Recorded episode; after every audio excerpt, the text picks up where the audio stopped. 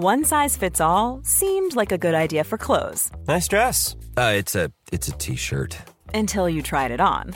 Same goes for your healthcare. That's why United Healthcare offers a variety of flexible, budget friendly coverage for medical, vision, dental, and more. So, whether you're between jobs, coming off a parent's plan, or even missed open enrollment, you can find the plan that fits you best. Find out more about United Healthcare coverage at uh1.com. That's uh1.com. I'm Sandra, and I'm just the professional your small business was looking for. But you didn't hire me because you didn't use LinkedIn jobs. LinkedIn has professionals you can't find anywhere else, including those who aren't actively looking for a new job but might be open to the perfect role, like me. In a given month, over 70% of LinkedIn users don't visit other leading job sites. So if you're not looking on LinkedIn, you'll miss out on great candidates like Sandra. Start hiring professionals like a professional. Post your free job on linkedin.com/spoken today.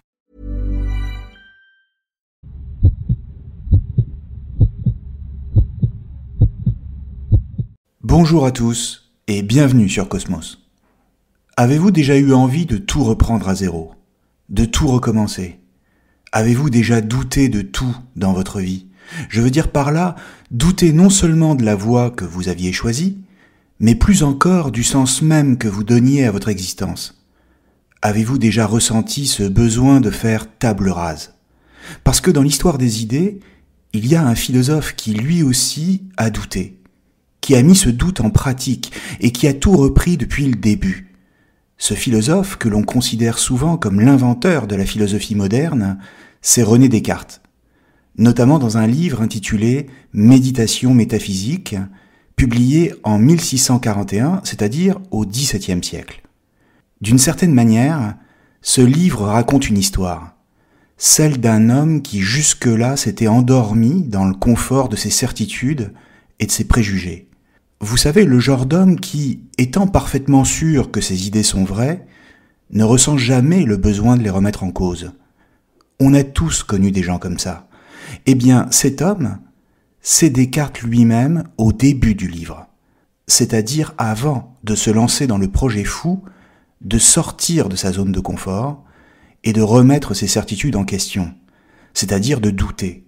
Les méditations, c'est ce projet de faire table rase par le doute de ce qui jusque-là ne faisait aucun doute, comme nos opinions et nos soi-disant vérités.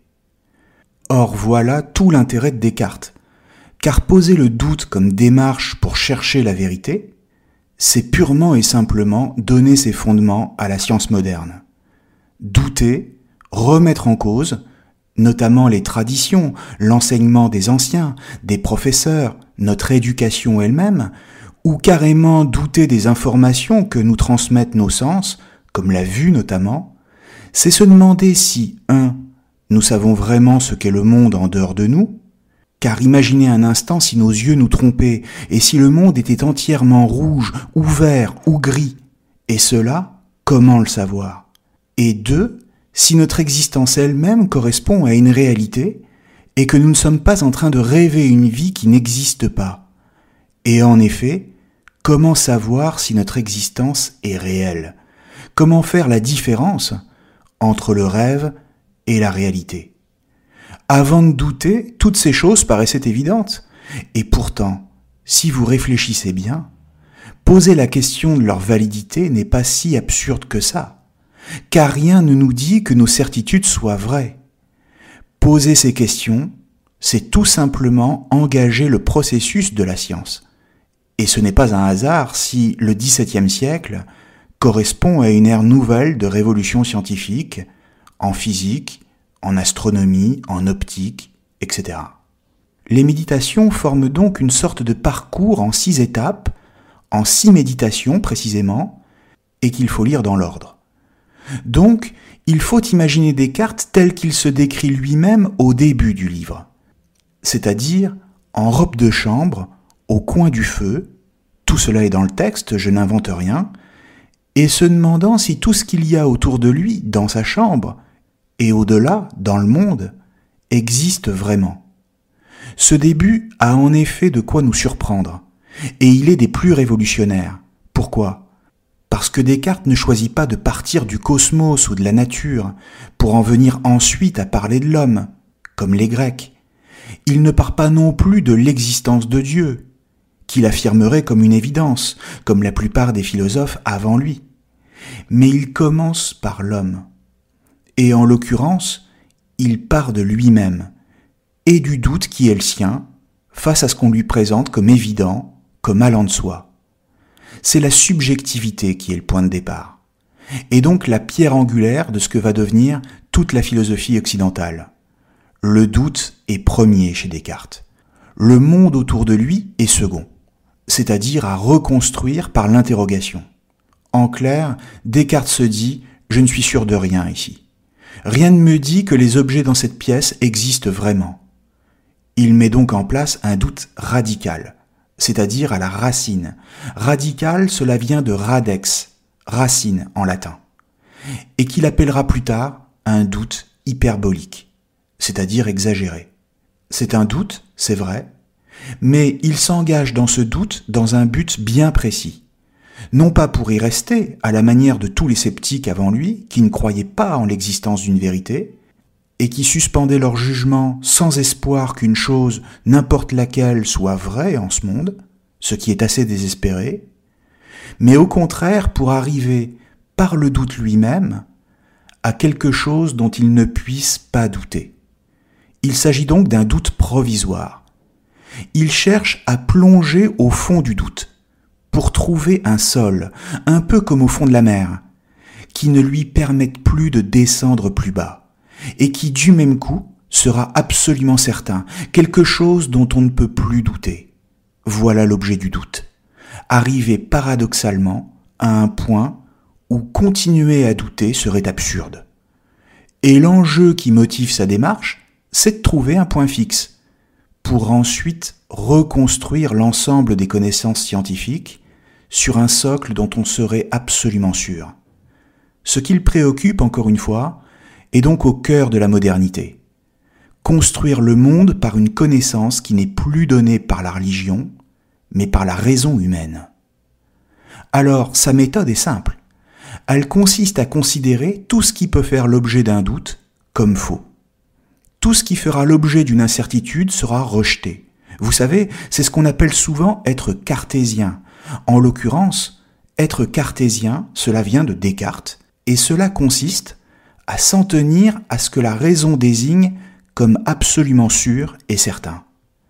Il va donc d'abord rejeter, comme je le disais, ce qui est issu des sens, ce qui ne veut pas dire que pour Descartes tout ce qui est de l'ordre du sensible soit faux, mais simplement que pour l'instant, ce qui vient des sens est encore trop douteux. Par exemple, on n'est pas sûr de la réalité de ce qu'on voit. Ensuite, il explique qu'il va faire comme les fous, c'est-à-dire entrer dans l'exagération et douter, par exemple, de l'existence de son propre corps. Parce que douter de certaines évidences semble nous renvoyer à la folie. Comment notre corps pourrait-il ne pas exister? Ou encore être en verre plutôt que fait de chair et d'os?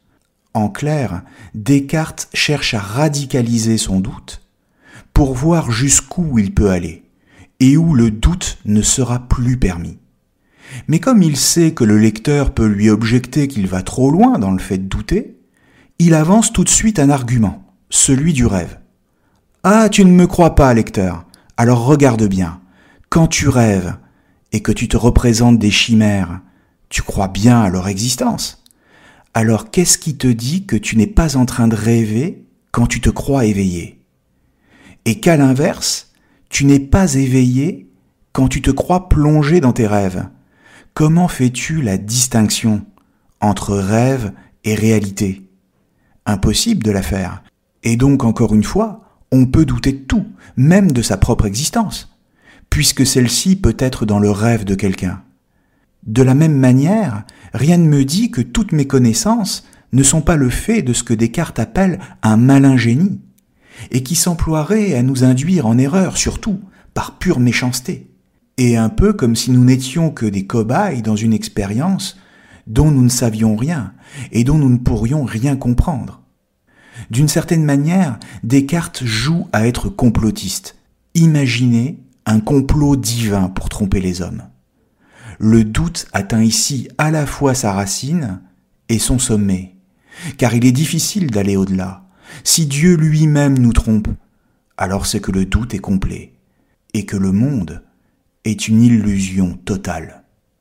Du coup, l'hypothèse du malin génie nous rapproche de la solution, c'est-à-dire de la fin du doute, et dans le même temps de quelque chose dont on ne puisse plus douter. Pourquoi? Eh bien simplement parce que s'il existe un malin génie, c'est-à-dire qui cherche à nous induire en erreur en permanence et à tout propos, alors il faut admettre du même coup que celui qui imagine une telle supercherie existe. Sinon, pourquoi un malin génie chercherait-il à tromper un être dont il saurait lui-même qu'il n'existe pas? Si ce génie a cette volonté-là, il faut nécessairement que cette volonté s'applique à un être dont l'existence n'est pas douteuse.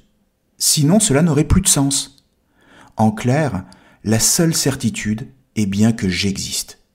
Je suis, j'existe, s'écrit Descartes. Et c'est l'acte même de douter qui me l'a révélé, en tant que je suis un être qui est capable de tout remettre en cause pour mieux en tirer une vérité. Ou si vous préférez, j'existe en tant que je doute, c'est-à-dire que je pense. On peut douter de tout, mais il n'est pas douteux qu'on doute. Et il faut bien que nous existions quand nous exerçons cette activité. Alors, comprenons bien que quand Descartes dit je, il s'agit non seulement d'un jeu qui se rapporte à lui-même, c'est-à-dire qu'il est absolument certain que lui, René Descartes, existe, mais dans la mesure où n'importe qui peut dire la même chose, chacun peut faire la même expérience métaphysique de sa propre existence. Il suffit simplement de prononcer ces mots. Je suis, j'existe. Vous pouvez essayer chez vous, c'est amusant. Après en avoir douté, après avoir touché le fond de l'océan, c'est un peu comme si Descartes remontait à la surface et nous prenait par la main en nous disant à ton tour maintenant, essaie, tu verras que ça marche. Il faut donc comprendre que le propos de Descartes est de dire que c'est par l'esprit que l'on peut atteindre l'essence des choses, et donc les connaître. Ce qui fait de lui un philosophe, le grand philosophe même, rationaliste. C'est l'exercice de la raison qui lui a permis de se saisir comme existant, ce ne sont pas les sens, et encore moins l'imagination. Du coup, l'esprit est bien plus aisé à connaître que le corps, c'est-à-dire que la matière. Or, là est bien le problème maintenant. Pourquoi?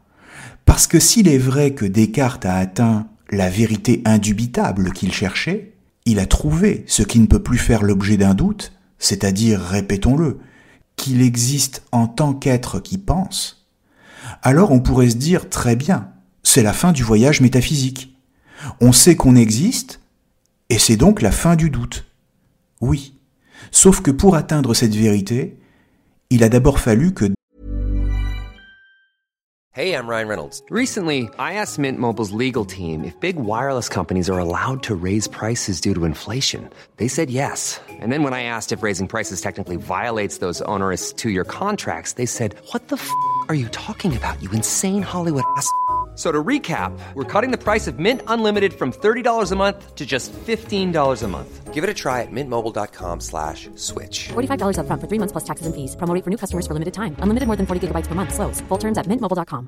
Now's the time to save 30% on wedding jewelry, only on BlueNile.com. Make sure your wedding ring is the one with your pick of diamond and lab-grown diamond bands, all hand-finished and graded for excellence. Or surprise her with something blue she'll love for life, like a stunning pair of sapphire earrings. Blue Nile's jewelry experts are available 24 7 to help, from fit questions to style advice. Right now, get up to 30% off at BlueNile.com. BlueNile.com. A lot can happen in three years, like a chatbot may be your new best friend. But what won't change? Needing health insurance. United Healthcare Tri Term Medical Plans, underwritten by Golden Rule Insurance Company, offer flexible, budget friendly coverage that lasts nearly three years in some states. Learn more at uh1.com. Hiring for your small business? If you're not looking for professionals on LinkedIn, you're looking in the wrong place. That's like looking for your car keys in a fish tank.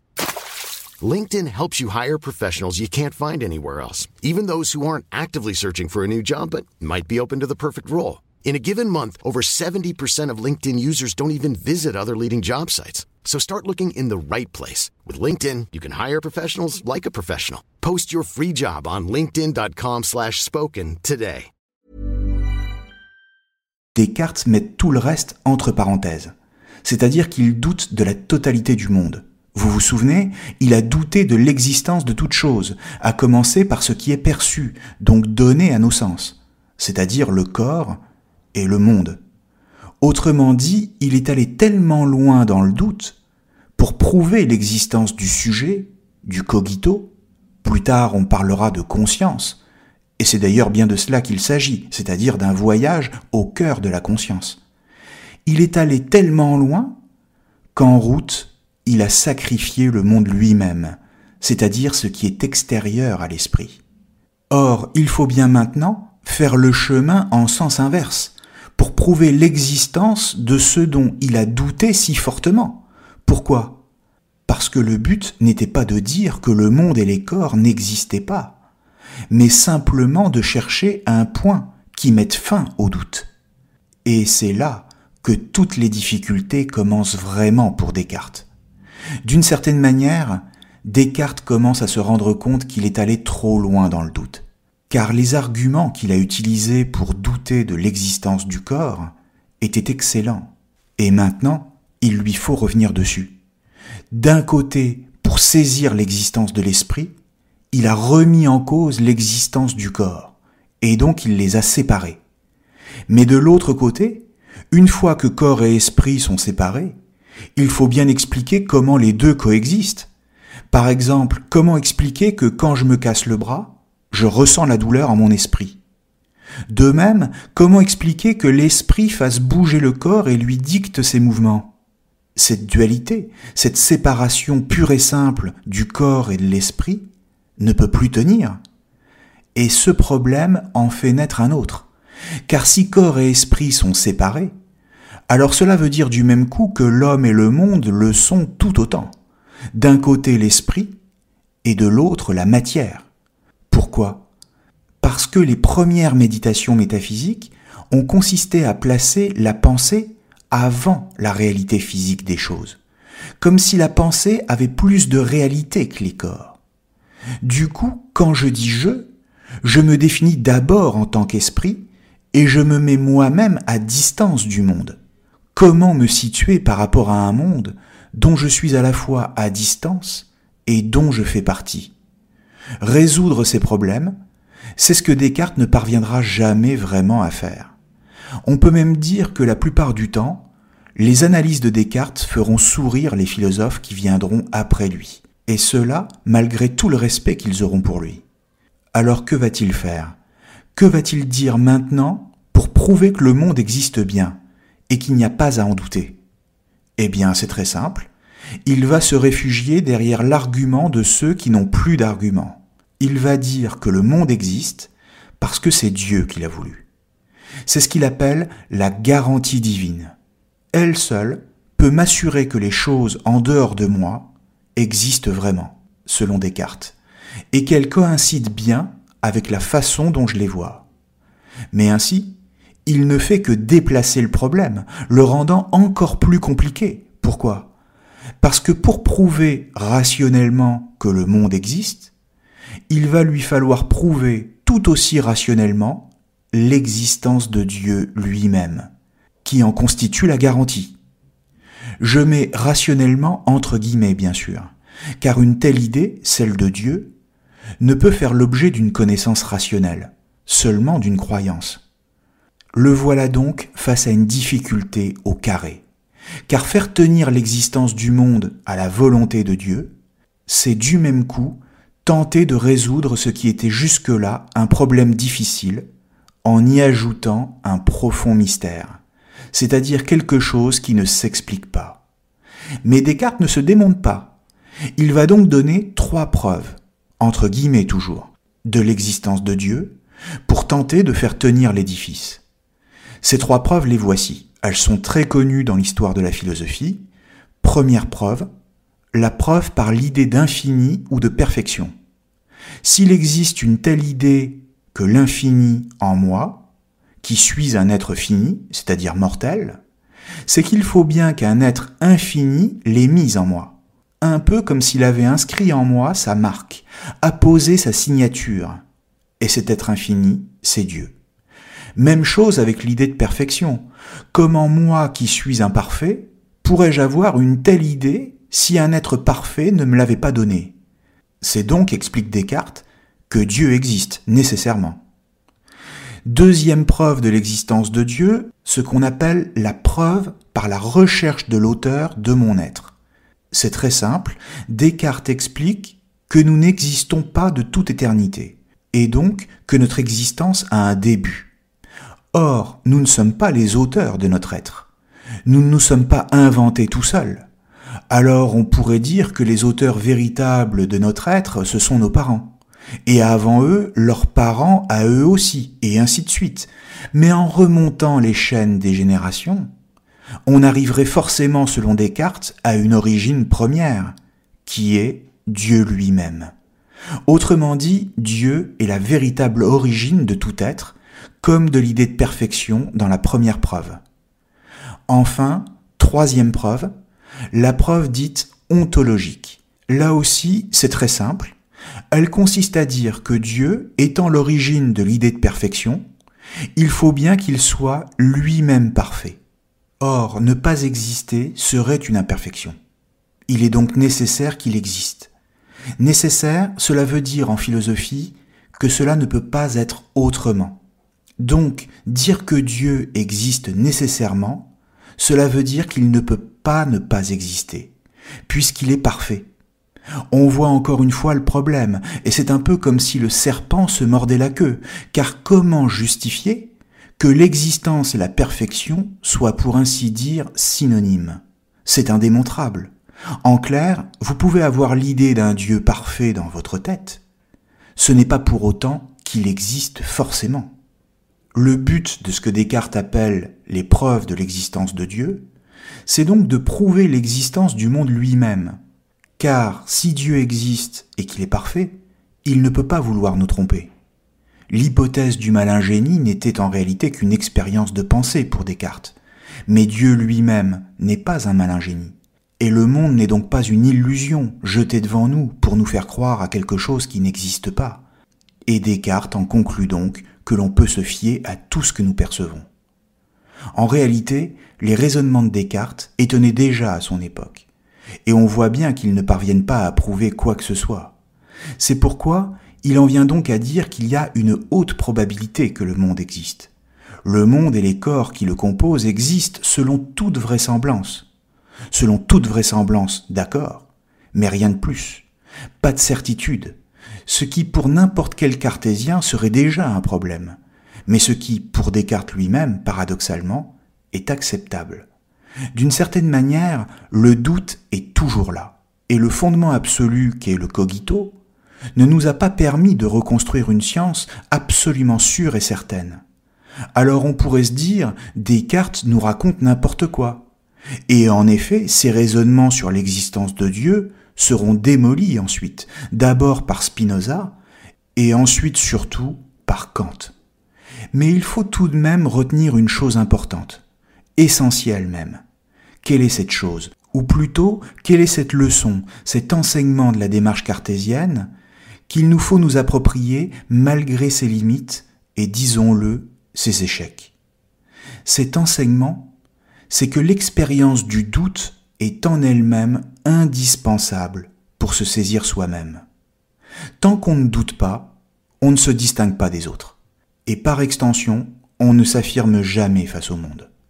Et donc il faut comprendre qu'on n'existe qu'en tant qu'on doute. L'acte de douter, c'est le geste révolutionnaire par excellence, qui consiste à remettre en cause l'ordre du monde, et donc à s'affirmer comme libre. Si vous ne doutez jamais de rien, y compris de vous-même, alors vous vous soumettez à ce qui vous est extérieur, c'est-à-dire à ce qu'on appelle le monde. En ce sens, Descartes est à l'origine d'un bouleversement du rapport au monde qui conduira à la Révolution française. Mais ce que Descartes a en tête est encore différent. Car pour lui, l'expérience métaphysique du doute n'est pas à faire tous les jours. Il faut la faire une fois seulement, cela suffit. Et surtout, il ne faut pas y rester trop longtemps. Il faut donc revenir au vraisemblable. Pourquoi? Eh bien parce qu'il y a une différence entre ce qui relève de la connaissance et ce qui relève de la vie. En clair, du point de vue de la connaissance, c'est-à-dire de la recherche du savoir et de la vérité, on peut engager un doute systématique, ce qui est encore une fois l'apanage de la science. Et à cet égard, il faut se méfier d'une confiance aveugle dans le sensible et des chimères de la perception. Mais du point de vue de la vie, entendons par là de la vie quotidienne, la vie au sens le plus prosaïque du terme. Il faut savoir mettre de côté les méditations afin de vivre en faisant confiance à ce que nous disent nos sensations premières. Il faut savoir écouter les sentiments que nous inspirent les choses, car le monde dans lequel nous vivons ne nous permettra jamais d'atteindre un haut degré de certitude. Il nous faut avoir confiance en nos sens et en nos émotions, même s'ils n'ont rien de rationnel, et ainsi il nous faut concilier notre besoin de savoir avec une certaine forme de croyance. L'éternité, l'infini de l'univers ou le sentiment amoureux, par exemple, n'ont en eux-mêmes rien de réductible à une explication ou à un savoir objectif. Et pourtant, nous y croyons, ce qui est le plus important pour mener sa vie. C'est ce que Descartes appelle, à la fin des méditations, la théorie des sentiments. L'existence du monde et des choses matérielles, par exemple, ne peut être totalement démontrée, mais elle peut néanmoins être éprouvée. De la même manière, il est des choses dont je ne pourrai jamais rien savoir, et dont la nature profonde m'échappera toujours, mais dont les sentiments que j'éprouve à leur égard, comme le besoin, la douleur, l'aversion, le plaisir, la peine ou la joie, peuvent m'indiquer comment je dois me comporter et comment je dois agir. Ils sont un art de gérer la vie le moins mal possible. Le sentiment remplace, pour ainsi dire, la connaissance définitive, lui substitue, faute de mieux, et en attendant un savoir plus parfait, une morale provisoire, qui permet de s'inscrire dans le monde et d'en faire partie, ce qui n'est déjà pas si mal. Merci à tous et à très bientôt sur Cosmos.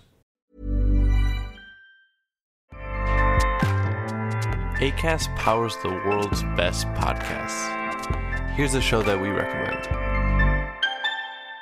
The Real Housewives is a guilty pleasure for most, but if you're looking to not feel guilty about that pleasure, tune in to Everything Iconic with me, Danny Pellegrino, where I break down all the messy moments and behind the scenes antics of Bravo's popular franchise. And on Everything Iconic, I also interview celebrity guests like Kelly Ripa, Kiki Palmer, Drew Barrymore, Cameron Diaz, and more about their guilty pleasures, their past work, and so much more. So if you're pop culture obsessed and find yourself watching way too much reality TV like me, tune in to Everything Iconic with Danny Pellegrino wherever you listen to podcasts. ACAST helps creators launch, grow, and monetize their podcasts everywhere. ACAST.com.